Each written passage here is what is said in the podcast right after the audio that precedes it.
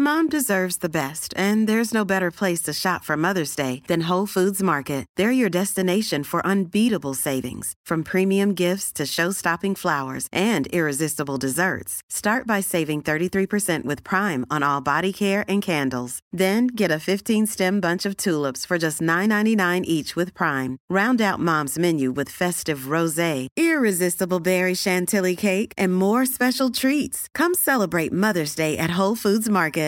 Small details are big surfaces. Tight corners are odd shapes. Flat, rounded, textured, or tall. Whatever your next project, there's a spray paint pattern that's just right. Because Rust-Oleum Custom Spray 5 in 1 gives you control with five different spray patterns. So you can tackle nooks, crannies, edges, and curves without worrying about drips, runs, uneven coverage, or anything else. Custom Spray 5 in 1 only from Rust Life is full of awesome what ifs, and some not so much, like unexpected medical costs. That's why United Healthcare provides Health Protector Guard fixed indemnity insurance plans to supplement your primary plan and help manage out of pocket costs. Learn more at uh1.com.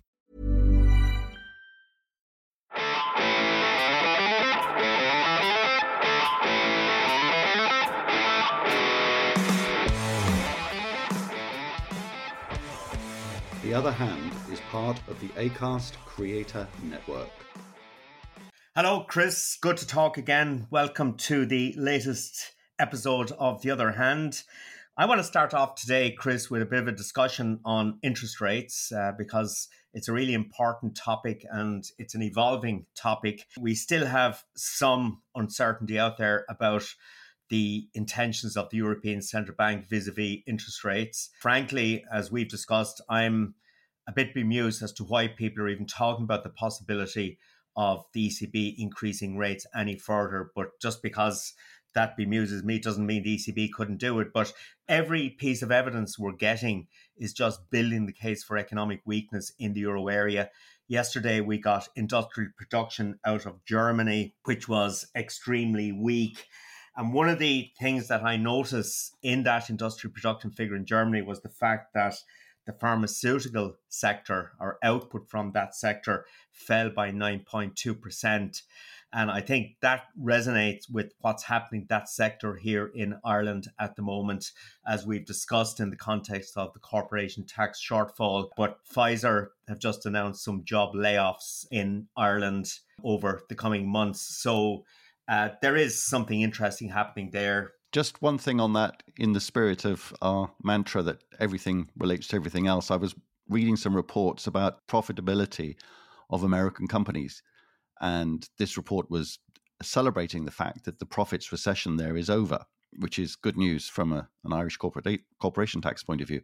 But a big driver of the profits recession in the United States, such as it has been, has been that pharmaceutical sector in general, and Pfizer was mentioned in particular. So clearly, the woes, the travails of the pharmaceutical sector are affecting everything: S and P 500 profits, German industrial production, and Irish corporation tax. It's all related, isn't it, Jim? Yeah, it certainly is. That really resonated with me when I was analyzing the German industrial production numbers. You know what's what's happening there certainly resonates here. But the old mantra, Chris, everything affects everything else. Everything is related. We got Eurozone retail sales data also pretty weak.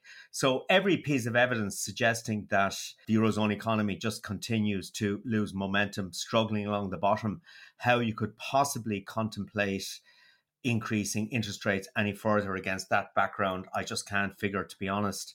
Well, one thing the ECB will be delighted with this morning is a survey that was out of inflation expectations. Indeed.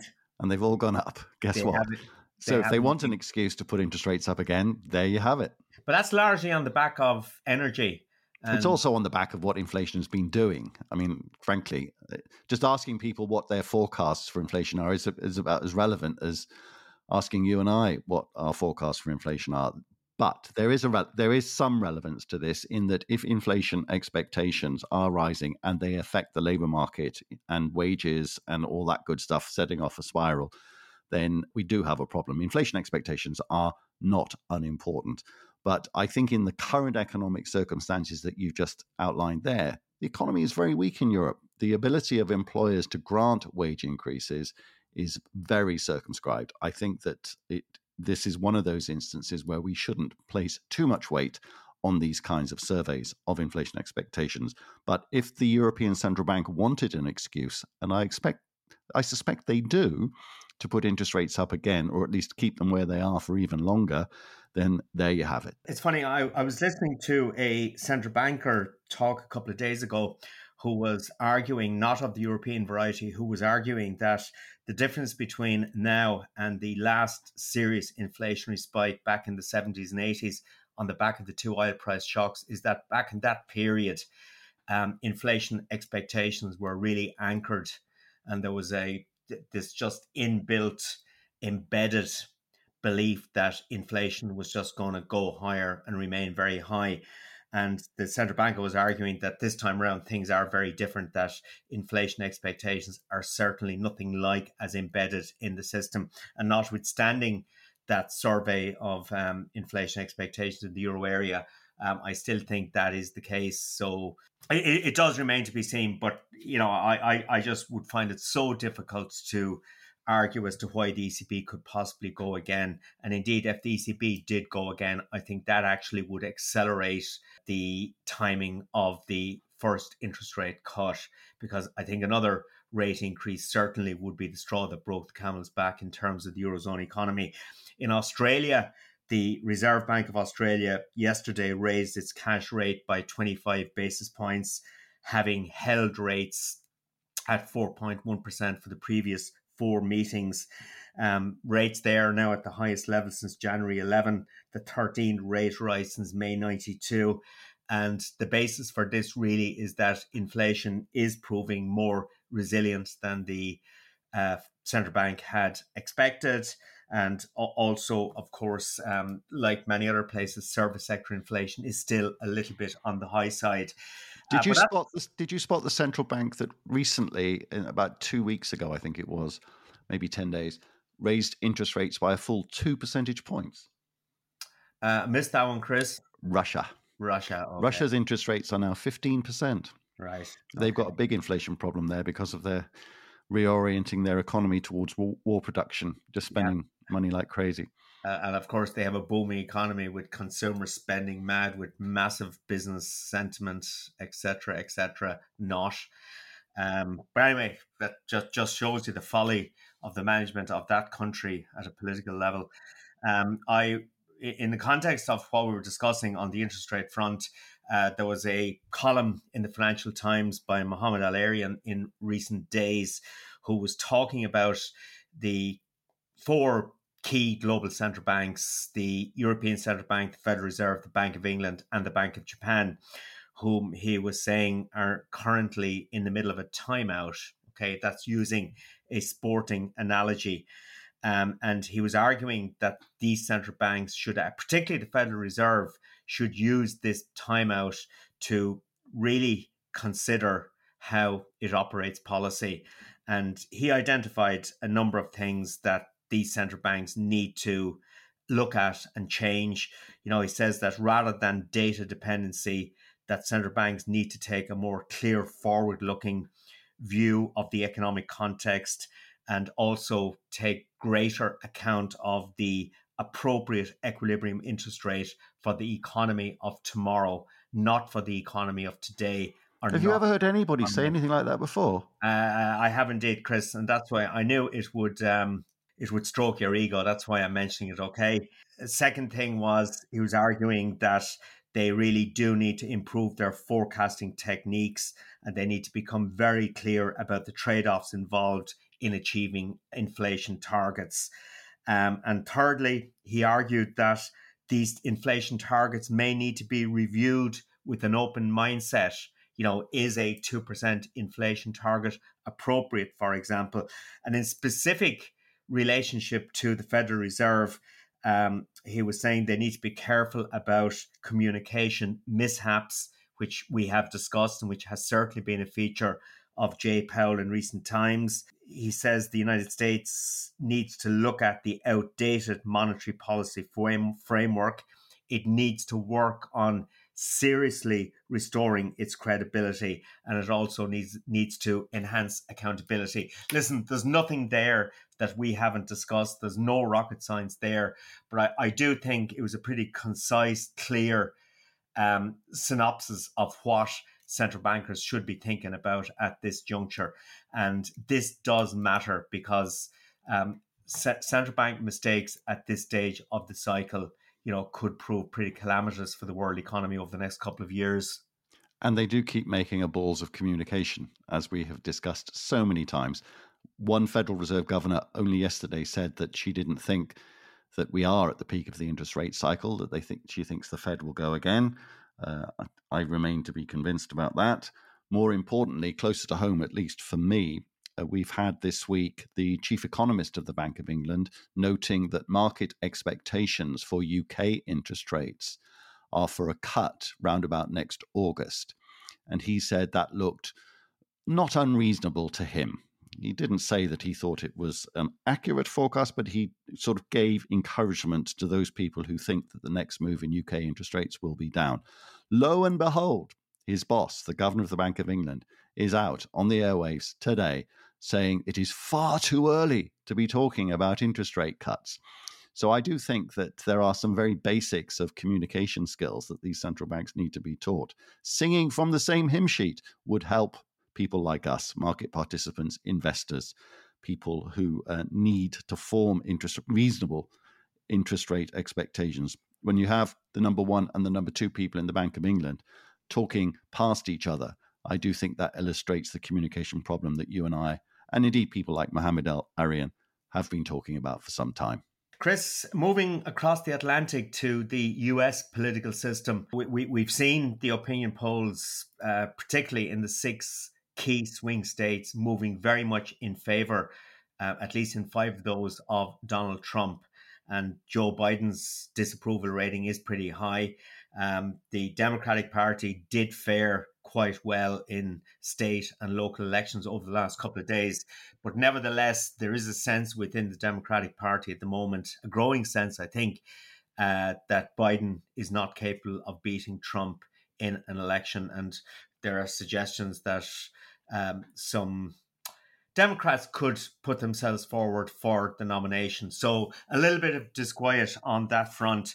Um, Martin Wolf in the Financial Times um, over the last couple of days uh, wrote a fantastic piece about the implications for the global economy, for global geopolitics, and indeed for the United States of a Trump victory. He was talking about the efforts that Trump would make, particularly in a second term, to basically replace the permanent civil servants with Trumpians. Okay, and the playbook there is Erdogan in Turkey or Viktor Orban in Hungary. So, you know, what that would do to the standing of the US in, in global geopolitical terms would be absolutely diabolical, in my view, and it's certainly Martin Wolf's view. He also talks about the Trump's promises to slap a 10% tariff on all imports into the United States. So um, it's it, it, it's it's not a very edifying prospect. No, those tariffs, of course, are horribly reminiscent of what's called the Smoot-Hawley tariffs of the 1930s, that are widely thought to have, if not actually caused, but certainly contributed to the Great Depression. Uh, those tariffs would mean that the World Trade Organization, upon which so many of the rules and regulations of our global trading system rest, would be toast. More generally, the adoption in the United States of autocracy and the rejection of democracy uh, would be a massive geopolitical and economic shock. Uh, it's right, I think, to focus on the narrow economic consequences of those tariffs because they, they're relatively straightforward to model and to measure and to arrive at guesstimates.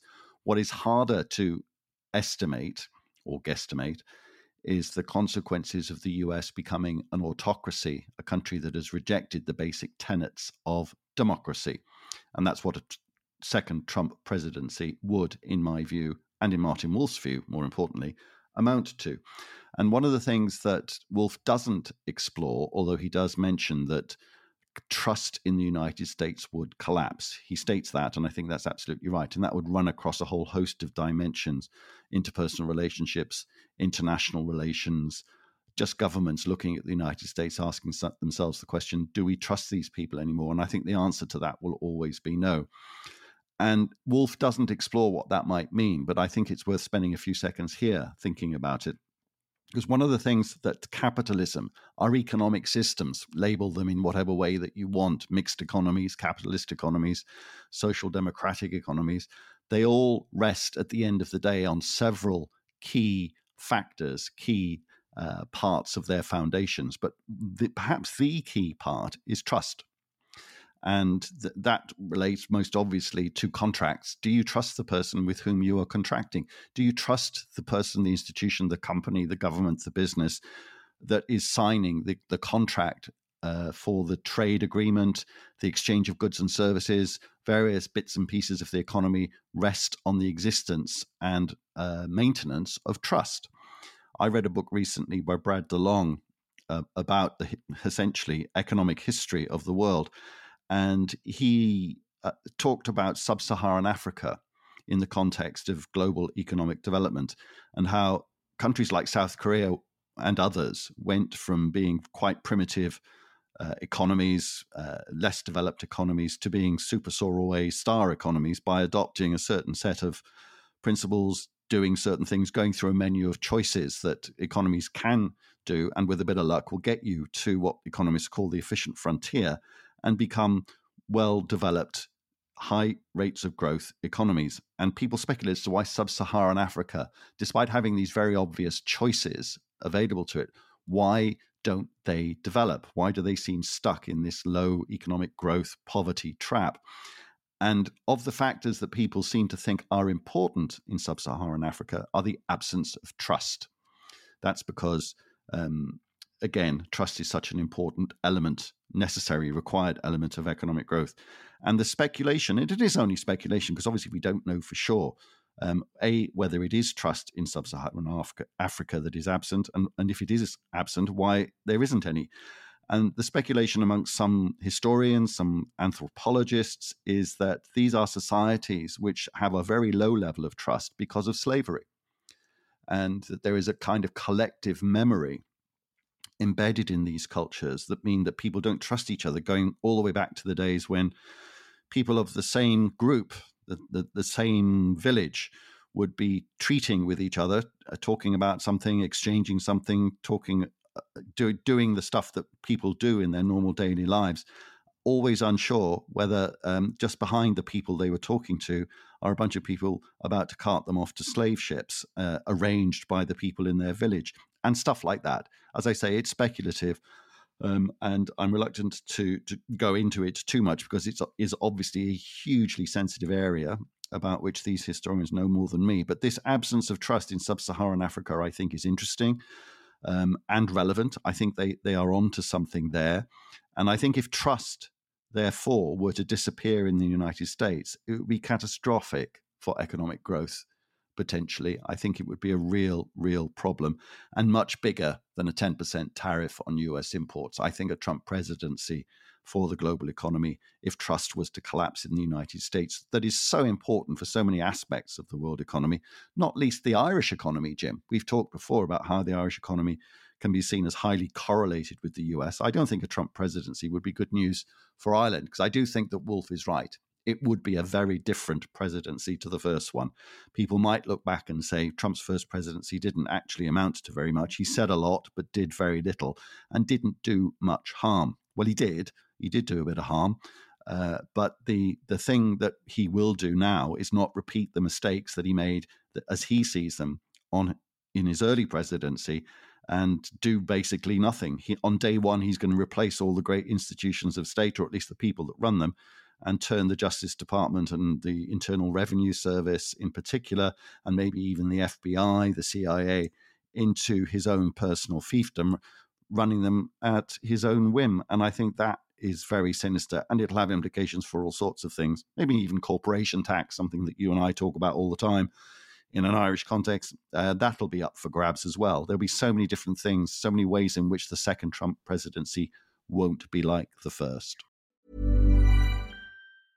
Ready to pop the question? The jewelers at BlueNile.com have got sparkle down to a science with beautiful lab grown diamonds worthy of your most brilliant moments. Their lab grown diamonds are independently graded and guaranteed identical to natural diamonds, and they're ready to ship to your door. Go to Bluenile.com and use promo code LISTEN to get $50 off your purchase of $500 or more. That's code LISTEN at Bluenile.com for $50 off. Bluenile.com code LISTEN. Ryan Reynolds here from Mint Mobile. With the price of just about everything going up during inflation, we thought we'd bring our prices down. So to help us, we brought in a reverse auctioneer, which is apparently a thing. Mint Mobile unlimited premium wireless. Ready to get 30, 30, bit to get 30, bit to get 20, 20, 20, bit to get 20, 20, bit to get 15, 15, 15, 15 just 15 bucks a month. So, Give it a try at mintmobile.com/switch. slash $45 up front for 3 months plus taxes and fees. Promo rate for new customers for limited time. Unlimited more than 40 gigabytes per month slows. Full terms at mintmobile.com. Yeah, and, of course there will be the legacy issue as well because you know it will be uh his if if he were to be elected it would be his final term. So that there is the the legacy issue and what he might try and do. Uh, so i would absolutely share all of that pessimism. Um, I, if you look at what's happening at a global geopolitical level at the moment, with the increased polarization and fraction that we're seeing around the place, China versus everybody else, but particularly versus the United States, uh, you know, the Russians, what they're at. So there was never a time, I think, when the West need to be needed to be more united and singing off the ha- same hymn sheet in the face of these global geopolitical challenges. And yet it has been fractured and it will be fractured a lot further. And, you know, the role of the United States as the global peacekeeper, some people would dispute, I believe it, um, would be seriously undermined. And I think Europe would be the big leader because we don't have much in the way of political leadership in Europe. I think you mean the big loser. Big loser, sorry, I beg That's pardon. quite all right. Yeah, um, yeah. And Xi Jinping and Putin would be would feel that they've been given a free rein, even more than they have at the moment, to do what they like, with all sorts of sinister implications. And Wolf doesn't talk about Taiwan directly in this way, but I know that intelligence sources around the place are saying that Xi Jinping has issued a, an instruction to the uh, Chinese armed forces to be ready for a Taiwan invasion by 2027. Uh, of course, that doesn't mean he's going to do it, but it's certainly, if it's true, and I see no reason to doubt these intelligence sources, um, it would seem likely that uh, we are in for big trouble, um, particularly if Trump is president.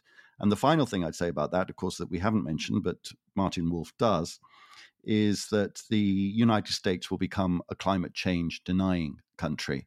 And all of Joe Biden's great work in accelerating the green transition in the United States and therefore the rest of the world will get undone. And so, that in and of itself, even if any of this other stuff turns out to be speculative and doesn't come to pass, that in and of itself, I think, would be a catastrophe.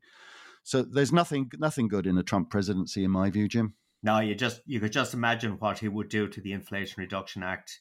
Uh, he would absolutely fillet it. And Which is the green? It's misnamed. It's the Green Agenda Act Of course for it is, yeah, absolutely. Uh, it was called that purely for political reasons.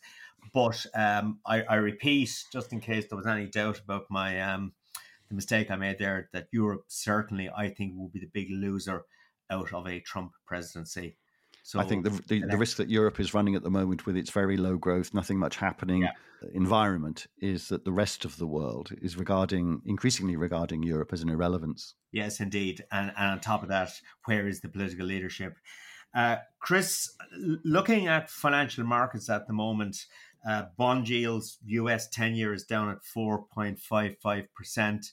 A few weeks ago, we were talking about it breaching 5%, which it did briefly, um, back down significantly. But I, think most tellingly, um, oil prices have come back down again. Uh, Brent crude trading today at just under $81 a barrel. And yet, the situation in the Middle East, um, Gaza specifically, continues to deteriorate. Uh, there's certainly every possibility that Hezbollah is just going to get much more involved in this, one assumes, um, in, in which case the whole thing could really escalate in a very, very serious way. And yet, markets very relaxed oil prices very relaxed. What is going on here? I think that it's multifactorial, as we always say. There's no one explanation for the fall in oil prices. I think the oil market is noticing economic weakness around the place. We've talked about that. So that affects oil demand. Uh, I think that it is markets in general, the oil price in particular, is taking a view opposite to the one that you just expressed there, Jim, which is that the markets think that the risks of es- escalation are falling. And it's a very hard headed, you could say cynical, you could say cruel, uh, you could say grotesque um, view of, of what is happening because the markets, I think, implicitly are saying that because Israel is laying waste to Gaza in its attempts to destroy Hamas, is showing the kind of military resolve and capability that both Hezbollah and Iran don't want to face. And so Hezbollah and Iran, they're going to poke, but they're not going to confront Israel and perhaps America. That may or may not be the right analysis, but I think that's what that is saying is, is that the Israeli response to these attacks uh, has been such that Iran and Hezbollah don't want to get involved because Hezbollah don't want Lebanon ripped apart in the way that it has been in the past. And that's its base country, of course. Iran has got an 84 year old leader and a population that is, shall we say, protesting now and again about all sorts of different things. It's not the most stable of countries. And the last thing, a country that is going to have a big transition to a new leader, a population that is protesting about this, that, and the other, the last thing it will want will be a major war. And both Hezbollah and the Iranians don't want what's happening in Gaza to be happening to them. And so you could argue, as I say, it could be completely wrong. It is grotesque and and uh, awful thing to perhaps contemplate, but the markets are saying what's happening in Gaza is uh, instru- very instructive for the Iranians and for Hezbollah in that they're telling them what will happen if they do get involved. So the likelihood is that they won't get involved because they're signaling that they won't, Hezbollah in particular, so far at least. All of this could change on a sixpence. But I think if you think this thing, these things through, that's why the oil price is at a three month low. And if this thing was threatening to escalate in any kind of serious way, particularly with the, if the Iranians were thinking of getting involved, the oil price would be well north of $100 a barrel. So it's been going down rather than up. As I say, that could change in a heartbeat. But at the moment, the markets are taking a very hard headed view about A, what's happened, and B, what that means for happen, what is going to happen next. Right, evolving story. Uh, Chris, finally, I just want to refer back to the last podcast we did on the identity politics and identity wars. The reaction has been kind of interesting. Um, as we were doing the podcast the other day, something struck me that I meant to come in and say, and I didn't get a chance to say it. Um, are we just caught up in a social media bubble here? And is the real world very different? And certainly, there was some of that feedback from some listeners about that podcast. Uh, that basically we were exaggerating the significance of it, that it was a little bit of a social media bubble, and that sane people basically still rule the roost. Um, could be, but I don't think so. I could be wrong. I'd always be the first to admit that. But I can understand why somebody would say, look, this is not impacting me and my life. This is not impacting anybody's life that I know you're just involved in these culture wars, which which take place online on Twitter, and it doesn't, as you say there, Jim, impact anybody's day to day existence. I'm afraid I disagree uh, because I think it impacts us in all sorts of different ways. We've had communications from other people who get, have given us direct examples in private emails, so I won't name them, um, keep things private um, that's a way of encouraging people to communicate with us because we will always maintain client confidentiality, as it were. But we've had civil servants contact us and tell us about the things that are going on in government departments with respect to these culture wars. Jaw dropping stuff, actually. Again, I won't go into details for fear of identifying the individuals concerned. We've had other people from the private sector talking about how it is impacted on their working lives, these kinds of culture identity woke type things. So not everybody agrees with those that say it's just a social media bubble. Um, the thing for me that I think it impacts all of our lives the most is I, as I said in the podcast, I think that part and it is only part, but an important part of the rise of things like Donald Trump, Trumpism, and Brexit here in the UK are a response to all of this culture war nonsense. So, to the extent that Donald Trump is the yin to these culture war yang stuff, these identity politicians, these identity warriors, they uh, Donald Trump sets up a false opposition or to the to the, stuff that's coming out of all of these different variety of sources now, not just American universities. Um, he and people like Nigel Farage and other right wing politicians are saying, I am the people that will defend your rights against these people that are trying to attack you. I think that's false. I think it's wrong. And I don't think that they are the right response, but they are a response. And so the fact that Donald Trump and Nigel Farage and so many others are affecting our daily lives in all sorts of different ways and could do so in an even bigger way in the case of Trump going forward, it means that this stuff is real, it's having real consequences and I think that we we can observe them on a daily basis. But I totally understand that people don't want to confront this stuff. People find this stuff, you know, a turnoff to be to be quite honest. But I think it's important to keep it in context, therefore, um, and for people like us and other people to say gently, politely, and uh, constructively where we think that this stuff is going wrong, and that's all that we're doing with the conversations and the writings that we've been doing. Yeah, Chris, I, I have to say I 100% agree with you because um, I really appreciated those comments that were saying they were surprised that the two of us getting involved in this stuff. Um, that it's not a huge issue. Uh, it, it, caused me to think about it, question it, but I reached exactly the same conclusion as you have just expounded there. That I think it is very real, and I think anybody who doesn't recognize how real it is isn't really living in the real world or is not aware of what's going on. I, I just see it all over the place, and the responses we got from you know unnamed sources uh, would certainly vindicate what we've been saying. Um, I think it's a huge issue. And if you talk to people in cities like San Francisco, which I do an awful lot, you really realize just how damaging and real all of this stuff is. So I think we will keep talking about it. Um, not every podcast. Not every, obviously, not every podcast, but I, but I do think when we see stuff happening, it's incumbent on us to stand up and say, "Stop! Enough is enough." Listen, Chris. On that note, we'll stop. Uh, great to talk again. I look forward to our next podcast, and um, I am off to Waterford now over the next couple of nights. I'm emceeing events in Dungarvan and Waterford City, uh, commemorating Waterford's last League of Ireland title 50 years ago and also the FAI Cup victory in 1980. Is that the game that you um, play with funny sticks? I said Waterford Football Club, okay? Oh, you didn't That's hurling, word... Chris. That's hurling. Oh, sorry. Forgive me, Jim. Good luck. Take it easy.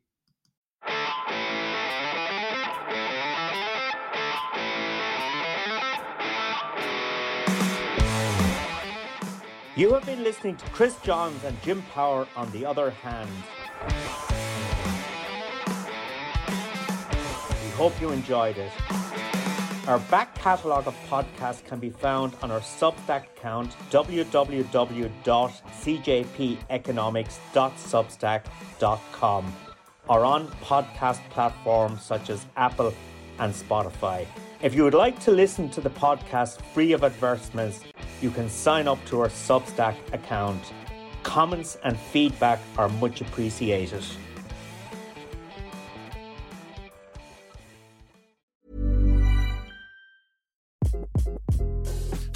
This is Craig Robinson from Ways to Win, and support for this podcast comes from Invesco QQQ, the official ETF of the NCAA. The future isn't scary, not realizing its potential, however, could be. Just like on the recruiting trail, I've seen potential come in many forms as a coach. Learn more at Invesco.com slash QQQ. Let's rethink possibility. Invesco Distributors, Inc.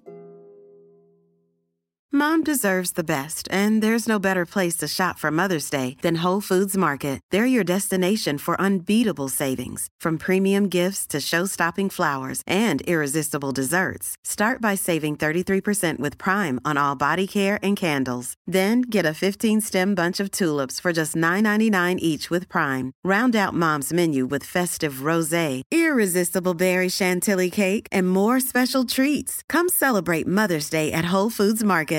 Hey, it's Paige DeSorbo from Giggly Squad. High quality fashion without the price tag. Say hello to Quince. I'm snagging high-end essentials like cozy cashmere sweaters, sleek leather jackets, fine jewelry, and so much more. With Quince being 50 to 80% less than similar brands. And they partner with factories that prioritize safe, ethical, and responsible manufacturing. I love that. Luxury quality within reach. Go to quince.com slash style to get free shipping and 365 day returns on your next order. Quince.com slash style.